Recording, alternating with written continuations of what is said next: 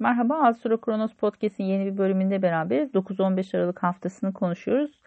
Çok yoğun bir gündemimiz var bu hafta. Her şeyden önce e, Merkür Yay burcuna geçiş yapıyor. Sizler açısından olumlu bir yerde. 29 e, Aralık'a kadar burada olacak. 5. evinizde hareket ediyor. 5. ev biliyorsunuz keyif aldığımız konular. Özellikle hobilerle ilgili alanlar, e, çocuklar, yaratıcılık isteyen alanlar, aşk ilişkilerini anlatan bir ev. Burada e, Merkür'ün yay burcu geçişiyle ilgili muhtemelen belki de bir hobinizle ilgili bir eğitime başlayabilirsiniz her şeyden önce. Bu alanı çok destekliyor. Aynı zamanda çocuklarla ilgili konularda iletişimler e, söz konusu olabilir. Burada neyi uyarmak gerekiyor? Merkür yay burcunda çok rahat etmez. E, daha çok böyle rasyonel burçlarda olmasını temenni ederiz. Çünkü burada detaylara atlama riski vardır. Bir de tabii ki iletişimle ilgili konularda verdiği sözleri tutamamak, e, bu boyunu aşan e, açıklamalarda bulunmak gibi bir riski vardır. Aslan burcu zaten dürüst bir burç tüm ateş elementindeki göstergeler gibi.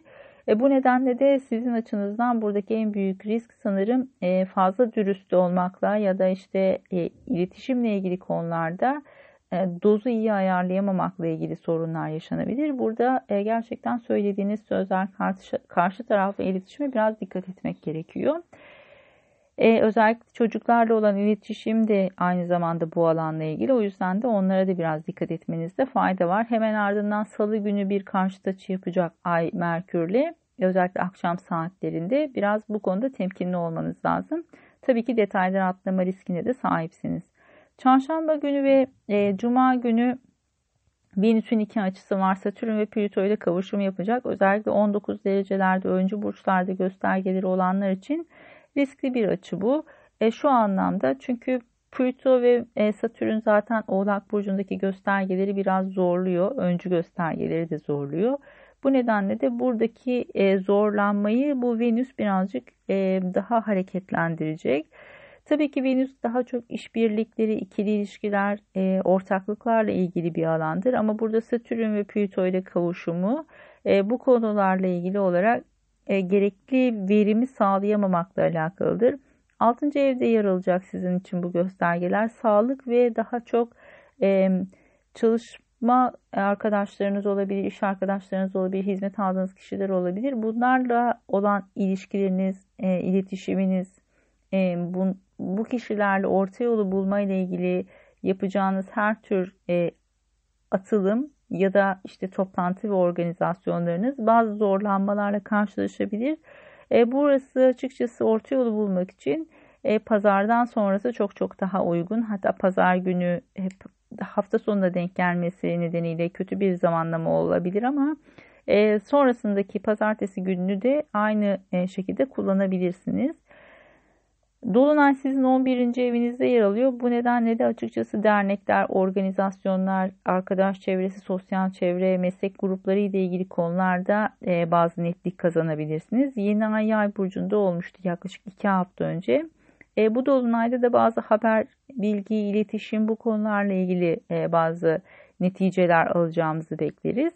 Bu nedenle de e, sizler açısından bu daha çok açıkçası sosyal çevreyle ilgili bir netlik kazanma ya da bu konularda e, bazı haberler ve duyurular alma söz konusu olabilir.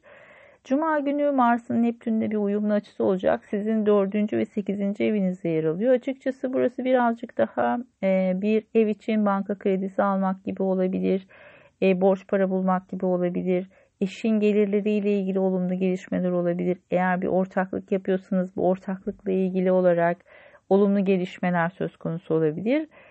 E, eşin ortağın işiyle ilgili e, ve finansal durumuyla ilgili güzel gelişmeler söz konusu olabilir.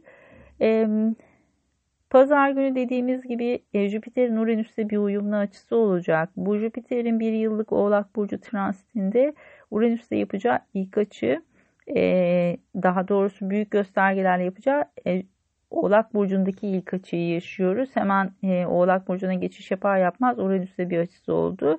Bu yüzden de bu açı açıkçası önemli. Karşımızdaki gündemi bize e, netleştirebilecek açılardan bir tanesi.